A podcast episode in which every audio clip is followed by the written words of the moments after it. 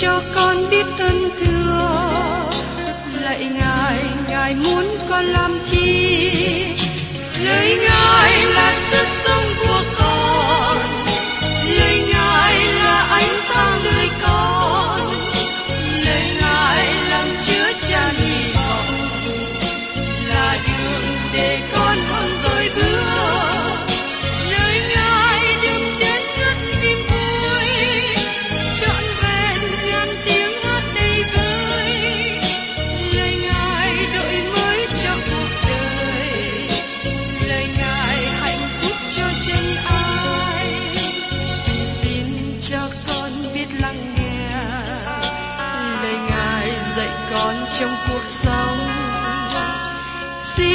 Cho con biết lắng nghe. Lời ngài từng theo bước đời con.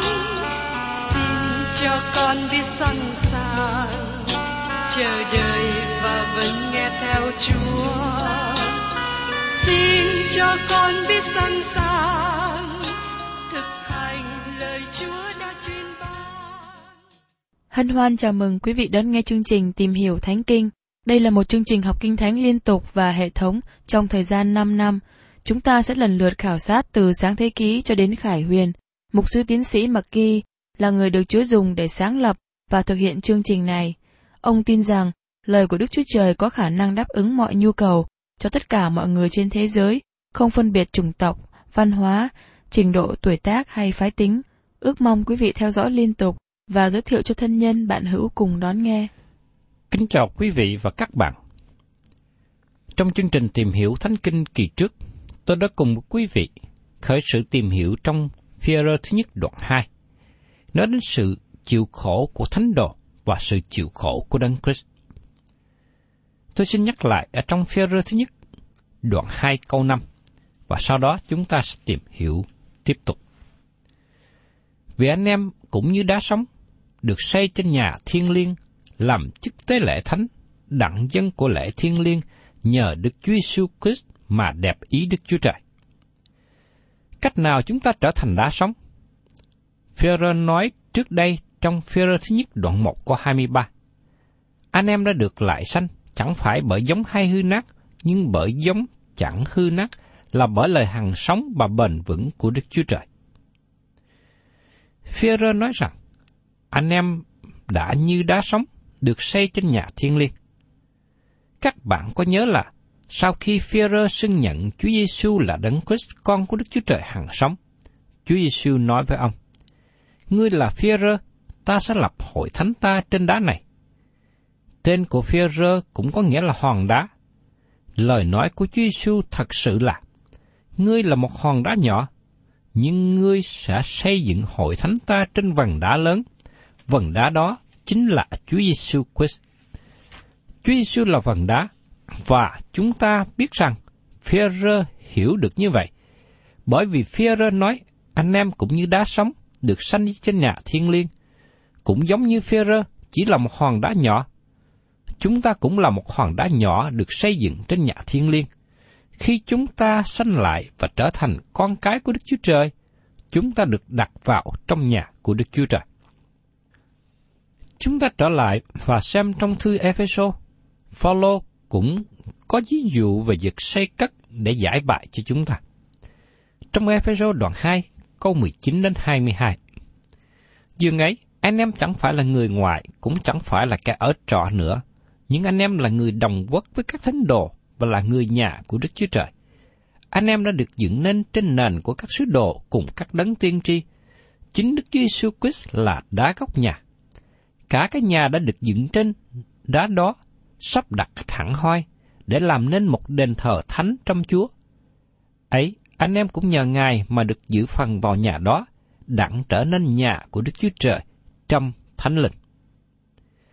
Ngày nay Đức Chúa Trời đang xây dựng một đền thờ hàng sống. Đối với chúng ta, đến cùng Ngài như là tội nhân, rơi trên Ngài. Chúng ta gieo mình trước mặt Ngài để xin sự nhân từ. Chúng ta được sự cứu rỗi. Ngài làm cho chúng ta trở nên một phần trong đền thờ hàng sống. Ngài xây dựng chúng ta trên vầng đá, mà đó là chính Chúa Giêsu Christ. Phêrô nói tiếp, anh em làm chức thế lễ thánh đặng dân của lễ thiên liêng nhờ được Chúa Giêsu Christ mà đẹp ý Đức Chúa Trời. Đây là một hình ảnh nữa trong thư tín này cho chúng ta về chức tế lễ thánh. Tất cả những người tin nhận Chúa Giêsu là đá sống. Tất cả những người tin nhận Chúa Giêsu là thầy tế lễ. Chúng ta là thầy tế lễ. Và sau này Phi-rơ gọi chúng ta là chức tế lễ nhà vua. Như thầy tế lễ, chúng ta dân của lễ thiên liêng và được Đức Chúa Trời chấp nhận trong Chúa Giêsu. Ngợi khen Đức Chúa Trời về của lễ thuộc linh này. Tiền bạc chúng ta dâng hiến cho Đức Chúa Trời trở thành của lễ thuộc linh. Tôi không hiểu tại sao nhiều người không nghĩ rằng tiền bạc trở nên thuộc linh. Nó tùy thuộc vào cách chúng ta sử dụng tiền bạc, và chúng ta cũng dâng hiến chính mình cho Đức Chúa Trời. Đó là một của lễ thuộc linh. Và tiếp đến, mời quý vị cùng xem trong phía rơ thứ nhất đoạn 2 câu 6. Vì trong Kinh Thánh có chấp rằng, này ta đặt tại Siôn hòn đá góc nhà, đã lựa chọn và quý báu, ai tin đến đây sẽ không bị xấu hổ. Lời này được trích dẫn từ tiên tri Esai đoạn 28 câu 16. Vậy nên, Chúa giê va phát như vậy. Này, ta đặt tại Siôn một hòn đá để làm nền, là đá đã thử nghiệm, là đá quý báu, là nền bền vững. Ai tin sẽ chẳng vấp rút. Hòn đá này biểu tượng cho đấng Christ. Kinh Thánh nói rõ về điều này. Và tiếp đến trong phía rơ thứ nhất đoạn 2 câu 7. Vậy nên, anh em là kẻ đã tin thì là đá quý, nhưng cho kẻ không tin thì hòn đá bị thợ xây nhà loại ra bèn trở nên đá góc nhà, là đá gây cho vấp vấp, là đá lớn làm cho sa ngã. Vậy nên, anh em là kẻ đã tin thì là đá quý. Đối với những người đã tin nhận đấng Christ thì Ngài là hòn đá quý báu cho họ. Tôi nghĩ thật là một điều lý thú cho Simon Ferrer. Ông là một nghi phủ dài dạng cứng rắn, nhưng ông dùng từ ngữ quý báu. Chúng ta thấy rằng đây là từ ngữ thường được dùng bởi phụ nữ. Nhưng khi Ferrer nói về đấng Christ và quý của Ngài, ông dùng từ ngữ quý báu để diễn đạt. Nhưng cho những kẻ không tin, thì hòn đá bị thợ xây nhà loại ra, bèn trở nên đá gốc nhà, là đá gây cho vấp vấp, là đá lớn làm cho sa ngã. Quý vị và các bạn thấy rằng, chính hòn đá quý này gây nên cho nhiều người dấp ngã. Bởi vì họ suy nghĩ theo sự không tin, theo xác thịt. Họ muốn xây dựng một nền tảng riêng cho mình. Họ muốn tự mình tu hành để được cứu rỗi, thay vì tiếp nhận Chúa Giêsu để được cứu rỗi. Và tiếp đến, trong phía rơ thứ nhất đoạn 2 câu 8, họ bị vấp đá đó vì không vâng phục đạo, và điều ấy đã định sẵn cho họ rồi.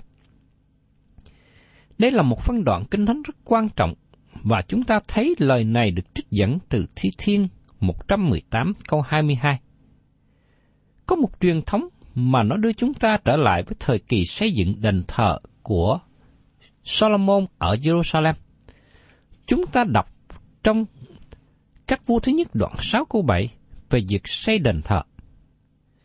Khi cất đền thờ, người ta dùng đá đã đẽo sẵn nơi hầm, nên không nghe tiếng búa, rìu hay là khí dụng khác bằng sắt tại nơi đền đang khi cất. Chúng ta thấy rằng các hòn đá được đục đẽo theo kích thước chính xác và khi đá này được chuyển đến nơi xây cất, không còn nghe tiếng đục đẽo nữa. Các hòn đá vừa dặn để đặt vào đúng chỗ. Có một truyền thống kể lại rằng, lúc bắt đầu công trình xây dựng đền thờ ở Jerusalem, có một hòn đá rất lớn và được chuyển đến từ hầm đá. Nhưng các thợ xây không đặt nó được vào chỗ nào, Vì thế họ để hòn đá này qua một bên. Bởi vì hòn đá này cản đường, và cuối cùng họ đẩy hòn đá này lên ngọn đồi để có chỗ cho những hòn đá khác được chuyển đến và công trình được xây dựng tiếp tục. Nhưng sau đó họ quên hẳn đi hòn đá lớn này. Cuối cùng, sau khi tất cả những hòn đá khác đã được đặt vào chỗ, các thợ xây báo tin cho và bảo những người làm việc ở hầm đá rằng, xin vui lòng chuyển đá gốc nhà đến.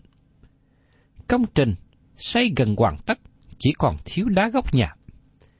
Bây giờ những người làm việc trong hầm đá trả lời, chúng tôi đã gửi đá gốc nhà lên từ lúc ban đầu.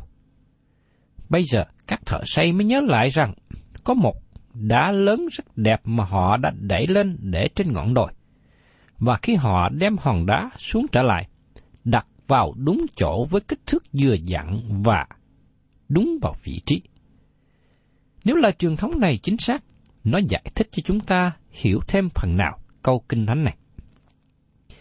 Hòn đá mà thợ xây nhà loại ra trở nên đá gốc nhà. Dĩ nhiên, đá gốc nhà là hình ảnh của Chúa Giêsu Christ. Khi Chúa Giêsu đến thế gian, Ngài bị từ chối bởi chính dân của Ngài. Ngài đã đến trong sứ mình, nhưng dân Ngài chẳng hề nhận lấy. Không phải chỉ có trước đây dân Ngài từ chối Ngài, nhưng hôm nay các bạn và tôi đang sống trong một thế giới từ chối Đấng Christ. Thí dụ như trong dịp lễ Giáng sinh có nhiều người vui mừng với ngày lễ lớn này, nhưng họ lại khước từ chính Ngài. Thật là một hành động giả hình khi chúng ta kỷ niệm lễ Giáng sinh của Chúa Giêsu mà lại khước từ Ngài. Thưa các bạn, ngày nay Chúa Giêsu có thể là hòn đá quý báu cho những người tin nhận, hoặc trở thành hòn đá dấp ngã cho những người khước từ. Và tôi mong ước quý vị và các bạn là những người khôn ngoan, tiếp nhận Chúa Giêsu làm Chúa cứu thế cho chính mình. Điều này đưa chúng ta đến một phân đoạn kinh thánh rất tuyệt vời, mà nó tỏ bài đời sống cơ đốc nhân trong một vị trí thích ứng trong đấng Christ. Nếu chúng ta chưa sống đời sống như thế, chúng ta chưa kinh nghiệm đời sống cơ đốc nhân bình thường. Mời quý vị cùng xem trong phía rơ thứ nhất đoạn 2 câu 9. Anh em là dòng giống được lựa chọn, là chức thầy tế lễ nhà vua, là dân thánh, là dân thuộc về Đức Chúa Trời. Hầu cho anh em rao giảng nhân đức của đấng đã gọi anh em ra khỏi nơi tối tăm, đến nơi sáng láng lạ lùng của Ngài. Tại đây, Führer nói một điều rất tuyệt vời về chúng ta. Chúng ta là dòng giống được lựa chọn, là chức thầy tế lễ nhà vua, là dân thánh, là dân thuộc về Đức Chúa Trời. Trước nhất, Führer nói rằng, chúng ta là dòng giống được lựa chọn. Trở lại cụ ước, Đức Chúa Trời chọn dân Israel là dân của Ngài. Và trong Kinh Thánh cho chúng ta biết về hai nhóm người được lựa chọn. Dân Israel được gọi là dân thánh, dân được lựa chọn, và hội thánh cũng được gọi là dân tộc được lựa chọn. Giờ đây, xin giữ trong trí rằng, Phêrô đang viết cho những người Do Thái đang sống rải rác trong những khu vực dưới sự cai trị của La Mã và những vùng xa hơn. Phêrô đang thật sự nói rằng, ngay hiện nay, các ngươi không giống như dòng giống được lựa chọn, nhưng thật sự các ngươi là những người được lựa chọn, bởi vì các ngươi đã đến với Đấng Christ, các ngươi là những người được lựa chọn, một dân tộc được chọn, giống như con cái Israel đã được chọn chìa khóa được vào trong nước của Chúa được ban cho hội thánh. Và ngày nay, chúng ta đi rao giảng tin lành, bởi vì hội thánh là dụng cụ được lựa chọn. Vinh hạnh này được ban cho những người tin Chúa. Chúa đã đóng dấu cho các bạn và tôi một quy chương tuyệt vời đã được chạm khắc. Các bạn là dòng giống được lựa chọn.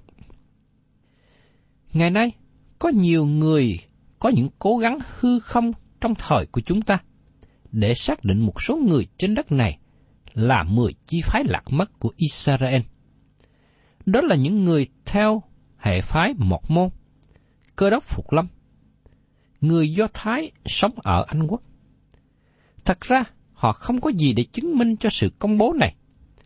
Đức Chúa Trời tạm thời bỏ quốc gia Israel qua một bên, và ngày nay Đức Chúa Trời đang làm việc mới Ngài đang kêu gọi một dòng tộc được lựa chọn. Những người này đến từ mọi chủng tộc, mọi quốc gia, bao gồm cả người ngoại và người Do Thái, được đem vào mối quan hệ với Đức Chúa Trời trong hội thánh. Dù rằng các bạn và tôi nói, chúng ta đến với Đấng Christ, nhưng Ngài nói, Ngài đã chọn chúng ta. Và tôi thích điều đó. Điều này nhắc nhở tôi đến câu chuyện về hai thiếu niên lang thang. Chúng nó đi đến một siêu thị lớn ở Sài Gòn. Nó nhìn vào đồ bán được trưng bày trong tủ kiến. Chúng nó thấy những món đồ mà chúng nó không bao giờ có đủ tiền để mua được. Nhưng chúng nó muốn có một trò chơi vui với nhau. Một đứa nói, tôi chọn cái này. Đứa kia nói, tôi chọn cái kia. Đứa con trai nói tiếp, tôi chọn trái banh. Đứa con gái nói, tôi chọn búp bê đẹp. Các bạn và tôi cũng giống như các trẻ em lang thang trong thế gian này. Nhưng khi chúng ta nói, tôi chọn Đấng Christ, chúng ta thấy rằng Ngài đã chọn chúng ta rồi. Thật là một điều tốt lành. Chúa Giêsu đã nói với các sứ đồ của Ngài. Ấy chẳng phải các ngươi đã chọn ta, bèn là ta đã chọn và lập các ngươi, để các ngươi đi và kết quả, hầu cho trái các ngươi thường đậu luôn. Lại cũng cho mọi điều các ngươi sẽ nhân danh ta cầu xin, thì Ngài sẽ ban cho các ngươi. Trong răng đoạn 15 câu 16 Thật là một điều tốt lành khi biết được điều này. Tôi không phải là không tin kính khi tôi nói rằng Ngài đã chọn tôi. Ngài có trách nhiệm cho tôi.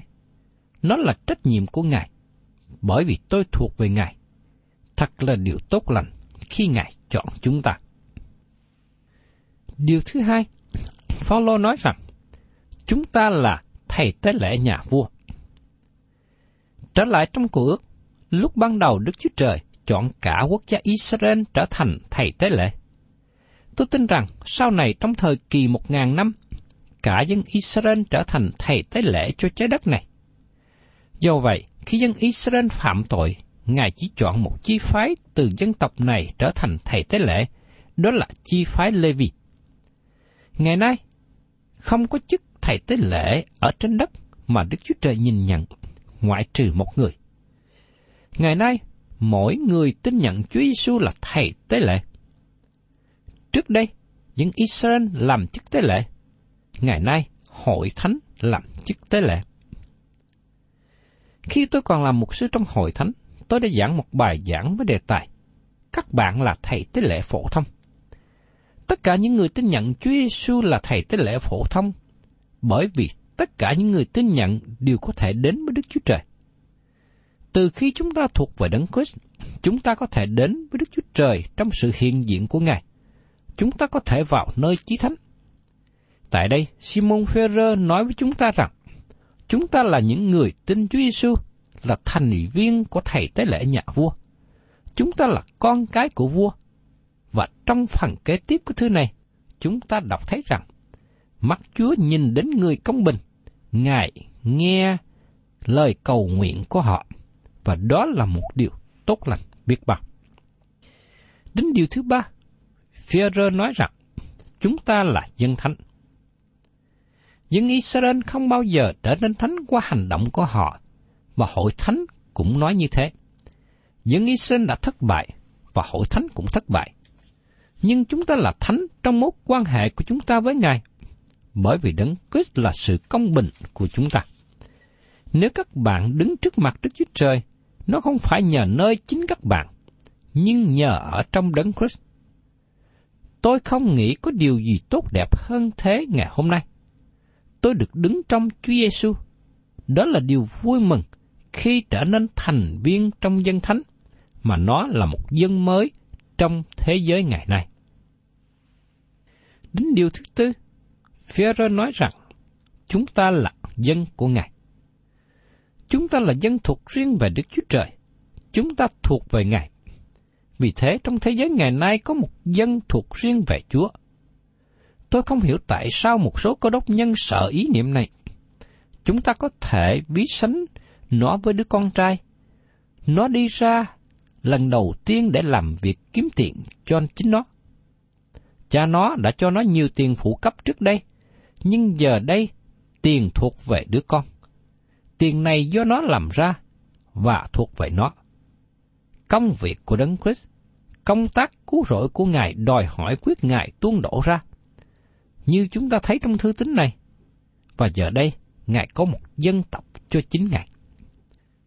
Trong lời cầu nguyện với Thầy Tế Lệ, Chúa Giêsu nói, Con đã tỏ danh cha ra cho những người cha giao cho con từ giữa thế gian. Họ vốn thuộc về cha. Cha giao họ cho con, và họ đã gìn giữ lời cha. Trong văn đoạn 17 câu 6. Và Ngài cũng nói trong văn đoạn 6 câu 37, phàm những kẻ cha đã giao cho ta sẽ đến cùng ta, kẻ đến cùng ta thì ta không bỏ ra ngoài đâu. Thật là điều tốt lành khi Đức Chúa Cha ban cho chúng ta đấng Christ. Đức Chúa Trời kêu gọi người thuộc về Ngài và Ngài kêu gọi các bạn hôm nay. Bất kể các bạn là ai và thuộc về dân tộc nào, Chúa Giêsu đang kêu gọi các bạn trở thành dân của Ngài. Ngài muốn các bạn gia nhập vào dòng giống được lựa chọn thay tế lễ nhà vua. Ngài không kêu gọi các bạn mặc chiếc áo lễ dài hay thực hiện các nghi lễ, nhưng hiệp với các thầy tế lễ để đến với Đức Chúa Trời. Ngài đang kêu gọi các bạn thuộc về một dân mới. Ngài không có ý kêu gọi các bạn trở thành người Đức, người Anh, người Mỹ hay người Nhật. Ngài kêu gọi các bạn gia nhập vào nhóm đông người đã tin nhận Chúa Giêsu đến từ khắp các nơi. Trong thi thiên đoạn 114 câu 15 nói tiếp rằng, Phước cho dân tộc nào được quan cảnh như vậy, phước cho dân nào có Jehovah làm Đức Chúa Trời mình. Và tiếp đến trong thi thiên 79 câu 13. Còn chúng tôi là dân sự Chúa, là bầy chiên của đồng cỏ Chúa, chúng tôi sẽ cảm tạ Chúa mãi mãi, từ đời này qua đời kia, chúng tôi sẽ truyền ra sự ngợi khen Chúa. Đức Chúa Trời nói qua tiên tri Esai, bởi sự ức hiếp và sự đoán, nên người đã bị cất lấy trong những kẻ đồng thời với người. Có ai suy xét rằng người đã bị dứt khỏi đất người sống là vì có tội lỗi dân ta đáng chịu đánh phạt. Trong Esai đoạn 53 câu 8. Và trong Tăng ước, thư Hebrew đoạn 13 câu 12 nói rằng, ấy vì đó mà chính mình Chúa Giêsu đã chịu khổ tại ngoài cửa thành để lấy quyết mình làm cho dân nên thánh. Đây thật là một địa vị tốt lành mà chúng ta có trong Đấng Christ. Và tiếp đến trong phi thứ nhất đoạn 2 câu 10.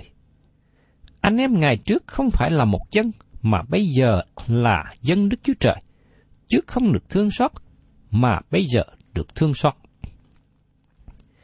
Trước đây chúng ta có một thời gian không thuộc về Đức Chúa Trời, chúng ta sống xa cách Ngài. Mà bây giờ là dân Đức Chúa Trời, trước không được thương xót, mà bây giờ được thương xót. Thưa các bạn, đây là một sự bán cho mà các bạn không nên bỏ sót.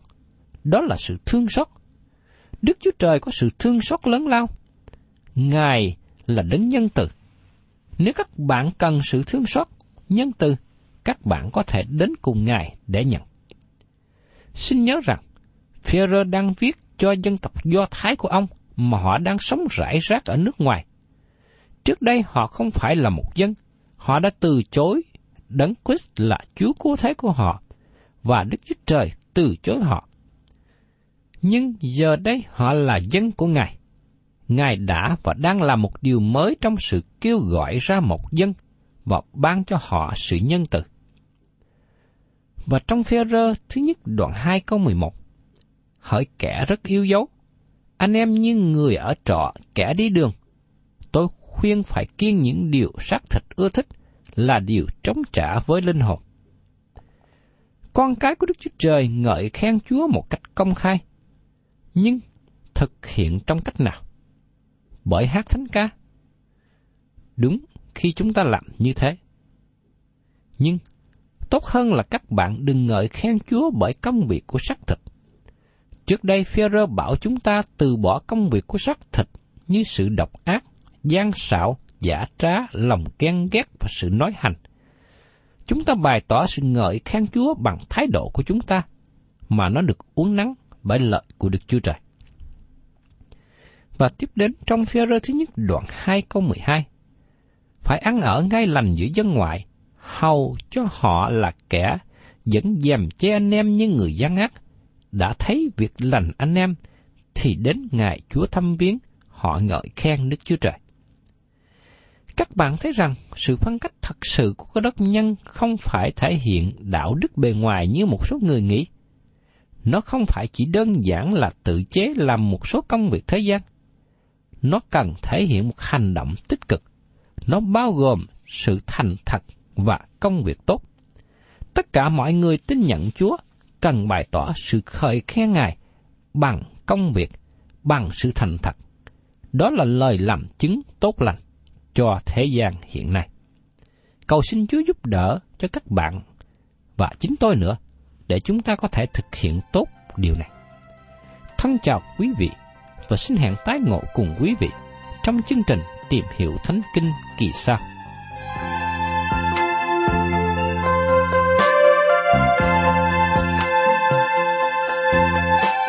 Cảm ơn quý vị đã đón nghe chương trình Tìm hiểu Thánh Kinh.